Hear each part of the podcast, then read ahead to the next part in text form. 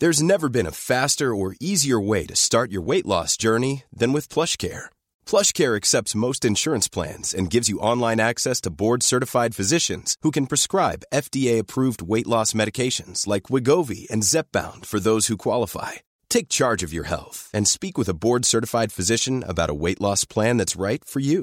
Get started today at plushcare.com slash weight loss. That's plushcare.com slash weight loss. plushcare.com slash weight loss. A lot can happen in the next three years. Like a chatbot may be your new best friend. But what won't change? Needing health insurance. United Healthcare Tri Term Medical Plans are available for these changing times. Underwritten by Golden Rule Insurance Company, they offer budget friendly, flexible coverage for people who are in between jobs or missed open enrollment. The plans last nearly three years in some states, with access to a nationwide network of doctors and hospitals. So, for whatever tomorrow brings, United Healthcare Tri Term Medical Plans may be for you. Learn more at uh1.com. Quality sleep is essential. That's why the Sleep Number Smart Bed is designed for your ever evolving sleep needs. Need a bed that's firmer or softer on either side? Helps you sleep at a comfortable temperature? Sleep Number Smart Beds let you individualize your comfort so you sleep better together. JD Power ranks Sleep Number number 1 in customer satisfaction with mattresses purchased in-store. And now, save 50% on the Sleep Number limited edition Smart Bed for a limited time. For JD Power 2023 award information, visit jdpower.com/awards. Only at a Sleep Number store or sleepnumber.com.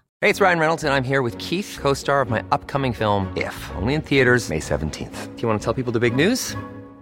All right, I'll do it. Sign up now and you'll get unlimited for $15 a month and six months of Paramount Plus Essential Plan on us. Mintmobile.com slash switch. Upfront payment of $45 equivalent to $15 per month. Unlimited over 40 gigabytes per month. Face lower speeds. Videos at 480p. Active Mint customers by 531.24 get six months of Paramount Plus Essential Plan. Auto renews after six months. Offer ends May 31st, 2024. Separate Paramount Plus registration required. Terms and conditions apply if rated PG.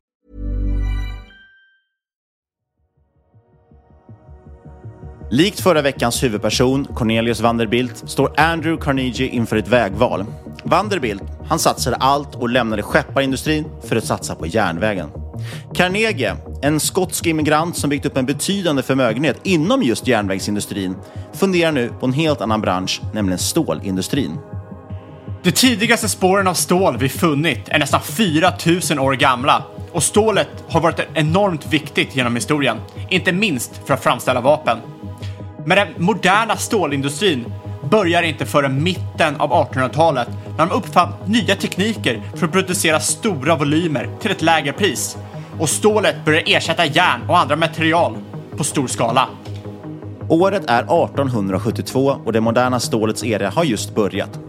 Carnegie ser den enorma potentialen, men frågan är, är han beredd att ta risken i en industri som ännu är i sin linda? Det är inte heller bara ekonomiskt risktagande som står på spel här.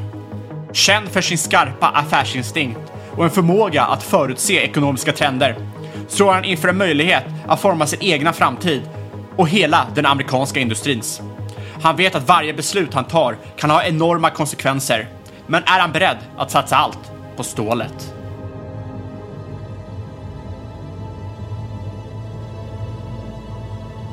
I'm amazed how many people own stocks. They, they, would not be able to tell you why they own it. They couldn't say in a minute or less why they own it. Actually, you really press them down, they'd say, the reason I own this is the sucker's going up.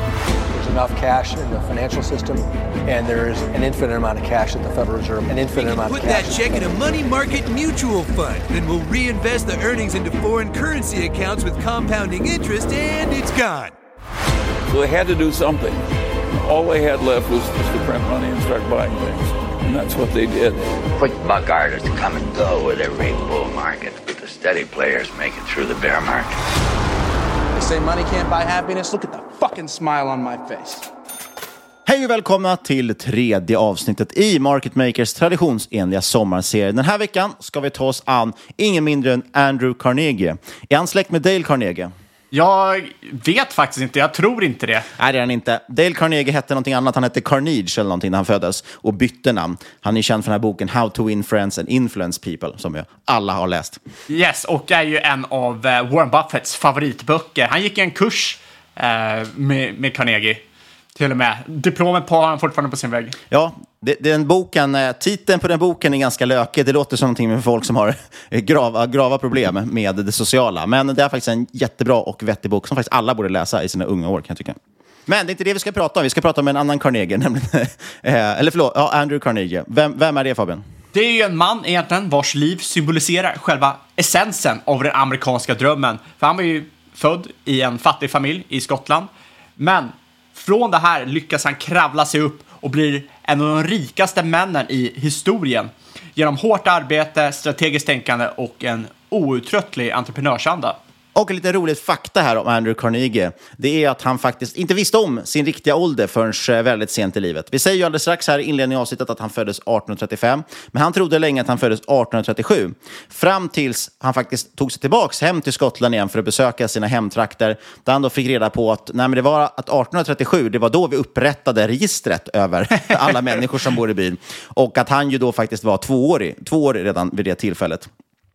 Eh, så så var det på den tiden. Men om vi tittar, backar bak ett steg här. Vi pratar ju i årets sommarserie väldigt mycket om, eh, vi backar tillbaka bandet kan man säga till 1800-talet för att titta på några av de mest inflytelserika personerna i ekonomisk historia. Några som har påverkat och förändrat världen egentligen för evigt på, alla olika, på sina egna olika sätt. Eh, vi har tidigare pratat om John D. Rockefeller och Cornelius Vanderbilt i de två tidigare avsnitten. Lyssna på dem om ni inte redan har gjort det.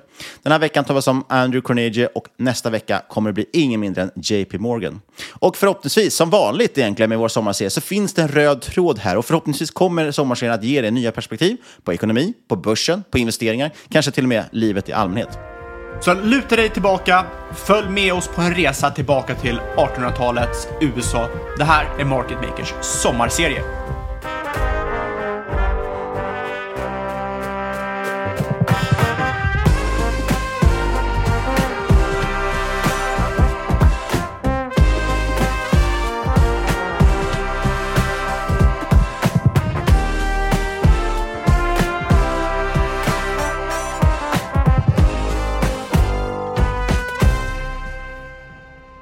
Andrew Carnegie föds den 25 november 1835 i Skottland, alltså inte 1837 som man själv trodde länge.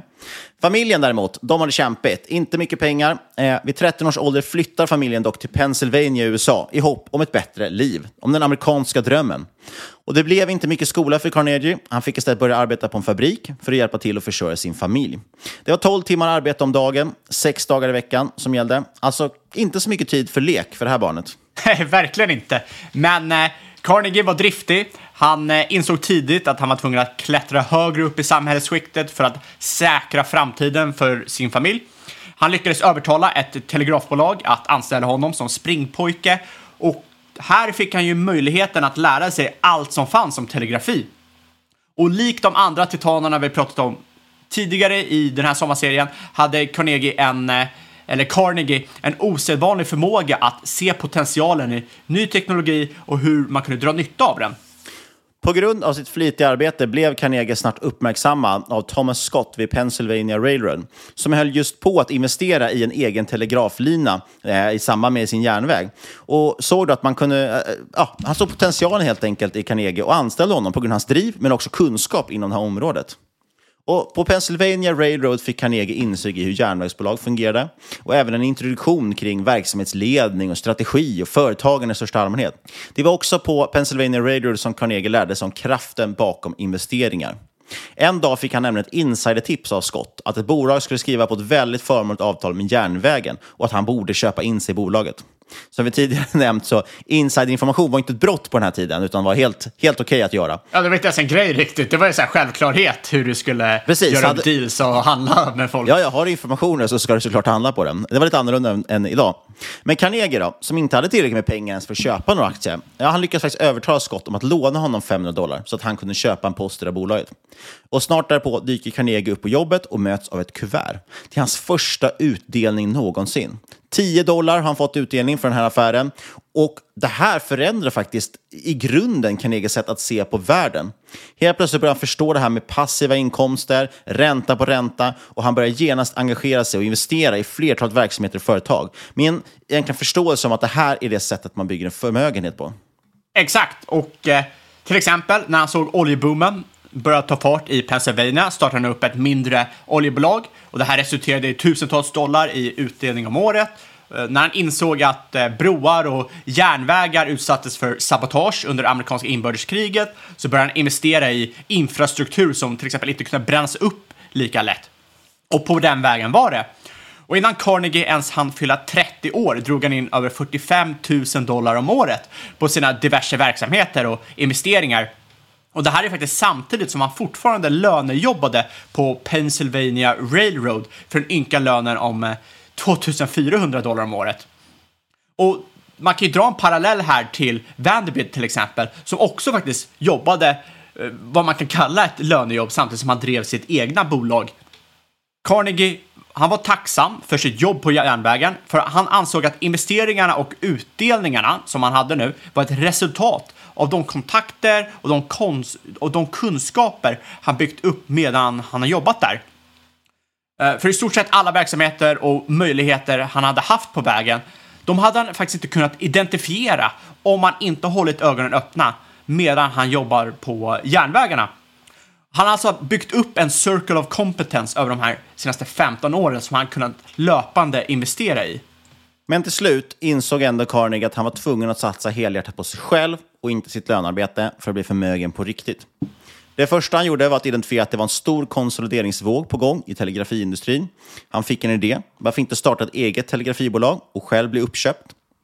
Med sina kontakter och sina gamla arbetsgivare skrev han kontrakt med Pennsylvania Railroad att dra kablar längs deras järnvägar. Och det dröjde inte länge förrän konkurrenterna kom knackande och han blev uppköpt. Så utan att behöva dra en enda kabel hade han lyckats starta upp och sälja ett telegrafbolag. Som 33-åring var han nu värd cirka 400 000 dollar och drog in 50 000 dollar om året i utdelningar. När snittlönet i landet som jämförelse endast låg på kanske bara 100 dollar om året.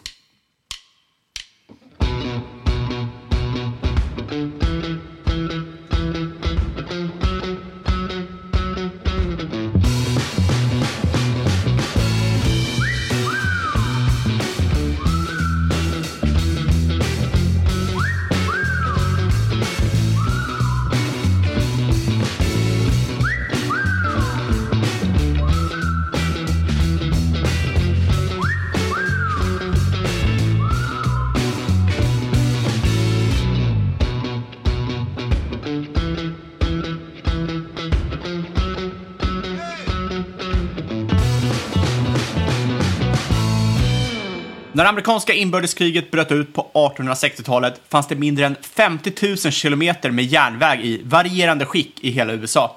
30 år senare hade järnvägarna byggts ut fem gånger om och eh, över 260 000 kilometer järnväg sträckte sig nu över hela USA. Och möjligheten till den här snabba expansionen var teknologin som införde massproduktion av stål. Stål var nämligen den viktigaste industrin när det kom till att bygga ut det här enorma nätverket av järnvägar och broar. Efter sina bravader inom telegrafin satte Carnegie siktet nu på stålindustrin. Han förstod snabbt storheten i stålet och framförallt massproducerat stål, den moderna stålindustrin som vi pratade om tidigare. Det här var ju både billigare och starkare än järn som majoriteten av järnvägar var byggda med. Och, och man kan säga som jämförelse att samma mängd stål som tidigare tog över två veckor att producera, det tog nu 15 minuter att producera. Så det var tydligt att det hade skett en revolution inom stålindustrin och ståltillverkningen. Och Carnegie insåg att om han var tidig i den här industrin kunde han tjäna en stor förmögenhet och det fanns inte en chans att han skulle riskera att missa den här möjligheten. För att lyckas var han dock tvungen att satsa helhjärtat utan att sprida sin uppmärksamhet eller sitt kapital. Han skulle gå all in på stål. Carnegie grundade Carnegie Steel Company och det här bolaget blev snabbt en ledande producent av stål i USA. Och likt de andra titanerna var Carnegie otroligt känslig för kostnader. Priser och vinster ansåg han vara cykliska, men kostnader kunde alltid kontrolleras. Framförallt har även kostnaderna en ränta på ränta-effekt, vilket konkurrenterna ofta missade. Men jag tycker ändå att Carnegie sa det bäst själv. Cut the prices, scoop the market, watch the costs and the profits will take care of themselves. Och det här är nog den viktigaste lärdomen i den här sommarserien som man ser om och om och om igen. Oroa er för kostnaderna snarare än om vinsterna. För vinsterna kommer lösa sig själv. Och framförallt, något som återkommer också är att de flesta av de vi pratar om kommer alltid ur kriserna starkare och klarar kriserna. Och det gör man genom att hålla en, ha en slimmad kostym helt enkelt, ha låga kostnader. Och något annat som Carnegie också förstod, likt många av de andra stora magnaterna på tiden, var att vertikal integration var A och O för den dominerande industrin. Han behövde äga varje steg av produktionsprocessen, från gruvorna där järnmalmen och kolet utvanns, till järnvägarna och skeppen som transporterade råvarorna och de färdiga produkterna. Den här strategin gjorde det möjligt för honom att kontrollera kostnaderna och maximera effektiviteten, vilket resulterade då i en långt högre vinstmarginal än konkurrenterna och, som vi sa, en möjlighet att överleva i sämre tider. Ja, och eh, även likt Rockefeller och Vanderbilt-spelarna på offensiven när andra tvingades till defensiven. Och det är väl egentligen, och som du säger, en väldigt stor skillnad mellan de här uh, jättarna jämfört med kanske gemene man eller gemene företagsägare, då det är tvärtom. Det är mycket svårare att sitta still när det till exempel är bullmarknad för att kunna utnyttja en björnmarknad och så vidare. Carnegie, han kapitaliserade alltid på att andra spritt sig för tunt. 1873 infann sig den stora paniken i USA. Det här var alltså 1929, innan 1929. Eh, New York Stock Exchange stängde dörrarna i tio dagar. 25 eh, procent av USAs 360 järnvägsbolag gick under. Eh, totalt 20 000 företag i USA tvingades till konkurs. Nästan 20 procent av den amerikanska arbetskraften blev arbetslös. Det var katastrof helt enkelt. Det var verkligen en panik. Det var en kris. Men den här krisen spelade Carnegie rakt in i händerna, som fick möjligheten att kraftigt expandera sitt, eh, sina stålverk till en långt lägre kostnad än vad som tidigare varit möjligt. Be greedy when others are fearful är nog ett citat ni eh, hört tidigare och det var ju verkligen på det här planet som Carnegie spelade. Den här kraftiga expansionen ledde till att Carnegie några år senare drog in över 1,5 miljoner dollar på sina stålverk och det är cirka en halv miljard i dagens penningvärde.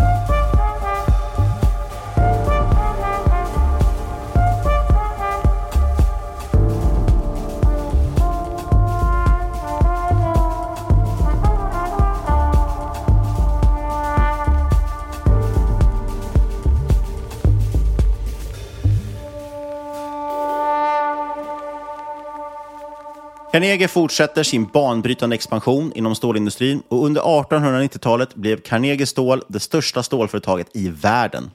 Ingen kunde konkurrera med honom. Mot slutet av århundradet drog bolaget in över 40 miljoner dollar om året till Carnegie. Vid slutet av 1800-talet producerade USA 10 miljoner ton stål årligen. Mer än Storbritannien, Frankrike och Tyskland tillsammans. Och Carnegie stod själv för nästan 30 procent av den här produktionen. Och det här var ett problem för finansmannen JP Morgan, som själv var engagerad i stålindustrin, men som förstod att det inte fanns en chans i världen att konkurrera mot Carnegie, som kontrollerade hela sin värdekedja. Carnegie körde alltid sina motståndare i marken och JP Morgan insåg att det bara fanns en enda utväg och det var att köpa upp hela Carnegie Steel. Så år 1901 Precis i början av det stora revolutionerande århundradet så sker den största affären vid den tidpunkten i amerikansk historia. Carnegie säljer hela sitt stålimperium till JP Morgan för 480 miljoner dollar. Eller cirka 14 miljarder dollar i dagens penningvärde. Affären skapade United States Steel Corporation, eller US Steel som är mer känt som idag, och som faktiskt fortfarande är listad på New York Stock Exchange under ticken X. US Steel blev världens första miljardbolag mätt i dollar och Carnegie blev världens rikaste man. Och framförallt hade han den största likvida förmögenheten i världen. Och hur det gick för JP Morgan kommer ni få höra mer om nästa vecka. Efter försäljningen ägnade sig Carnegie åt filantropi. Och det, det känns som det är det alla, alla titaner eller magnater i den här sommarserien gör efter att de har tjänat sin, sin deg. De bygger imperium, de är sparsamma och sen får de skänka bort alla pengar. Det handlar väldigt sällan känns som om pengarna, snarare om att eh, bygga någonting. Det handlar nog mycket om att gå till historien för många av de här männen. liksom, att inte dö efter de har dött. Nej, Så att precis. säga. Och att genomgående vara sparsamma, både sina företag men också själva. Och då blir det ju så att pengarna måste försvinna någonstans. Carnegie hade länge varit en förespråkare för att de rika hade en moralisk skyldighet att använda sin förmögenhet för att gynna samhället. Och därmed så donerade han ju över 350 miljoner dollar under sin livstid. Och ja, det är väl cirka 5 miljarder dollar i, i eh, dagens penningvärde. Bland annat finansierade Carnegie byggandet av över eh, 2500 bibliotek världen runt och grundandet av Carnegie Mellon-universitetet i Pittsburgh. Och dessutom finansierade han byggandet av eh, Carnegie Hall, en av eh, de mest berömda konserthallarna i världen. Och just det här med universitet, vi säger att de, vill, de här herrarna inte vill dö eller försvinna. Och det är intressant nu att alla hittills har skapat sitt egna universitet. Du har ju Carnegie med Carnegie Mellon-universitetet, Vanderbilt har Vanderbilt University och Rockefeller har ju faktiskt Rockefeller University i New York som är eh, väldigt ledande inom Eh, biotech och medicinforskning om jag, om jag inte missminner mig. Med risk då för att jag har dålig koll på samtiden här, men min känsla är att dagens eh, superrika inte riktigt satsar på det här sättet. Eh, ja, generellt när det gäller filantropi, vi har i och för sig Buffett och, och Bill Gates och så vidare som jobbar med att de ska skänka 99% av förmögenheten när de dör. Men det är inte jättemånga, man har inte sett många Jeff Bezos University eller Mark Zuckerberg University eh, och inte heller jättemycket bibliotek eller gator än som, som uppkallas efter de här personerna. Det känns som att det är en lite annan syn, både på de rika men också från de rika så att säga. Något som i alla fall förenar alla, oavsett om du är rik eller fattig, är ju att man till slut har ett slut också på livet. Och Andrew Carnegie dog den 11 augusti 1919, men hans arv lever som sagt vidare idag. Han var en av de största industriella ledarna under sin tid och hans påverkan på stålindustrin, som var så otroligt viktig, kan fortfarande kännas än idag. På under ett halvt sekel hade USA förvandlats från ett jordbrukssamhälle till en ekonomisk stormakt, till stor del på grund av Carnegies expansion av stålindustrin. Carnegie hade en stark tro att människans plikt var att nå framgång genom hårt arbete och sparsamhet. Och även om han inte var född med silversked i mun så lyckades han ändå klättra sig ut ur fattigdomen och bli världens rikaste man. Och mycket tack vare att han var uppmärksam och lärde sig om hur saker och ting fungerade runt omkring honom. Han var en learning machine, som Charlie Munger skulle ha sagt. I constantly see people who rise in life who are not the smartest. Sometimes not even the most diligent. But they are learning machines. They go to bed every night a little wiser than they were when they got up. And boy, does that help. Particularly when you have a long run ahead of you. Ja, ränta på ränta kallas ju ibland för världens åttonde underverk. Men allt för många fokusera fokuserar på att den här effekten enbart skulle gälla finansiella investeringar.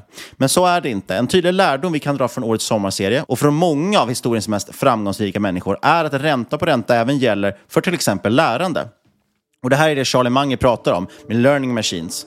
Om du varje dag eller varje år blir några procent smartare och lite mer påläst så kommer den här effekten bli enorm över en livstid. Precis som med ett månadssparande.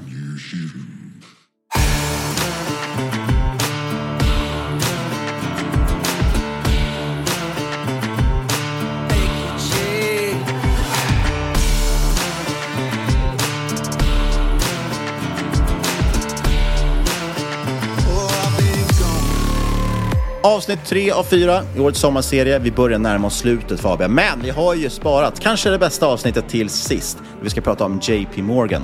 Men det är en vecka kvar tills dess. Tills dess, vad kan man göra då? Ja, ni kan kontakta oss på podcast.marketmakers.se eller på Twitter och eucaps.marketmakerspod och såklart även lämna en recension på iTunes. Och sist men absolut inte minst, stort tack kära lyssnare för att just du har lyssnat. Vi hörs igen om en vecka med vår avslutande del i årets sommarserie.